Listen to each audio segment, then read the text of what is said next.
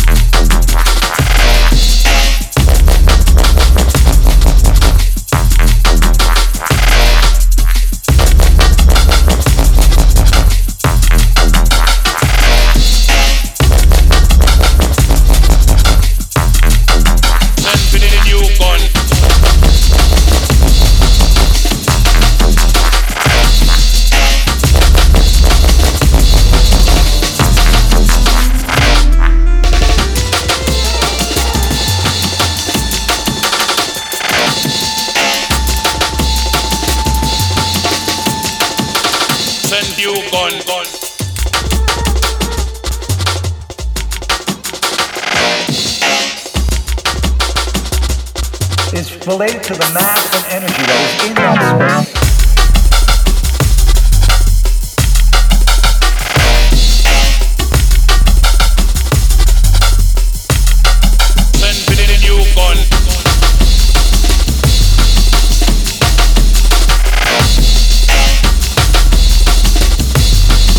It's related to the mass and energy that is in that space.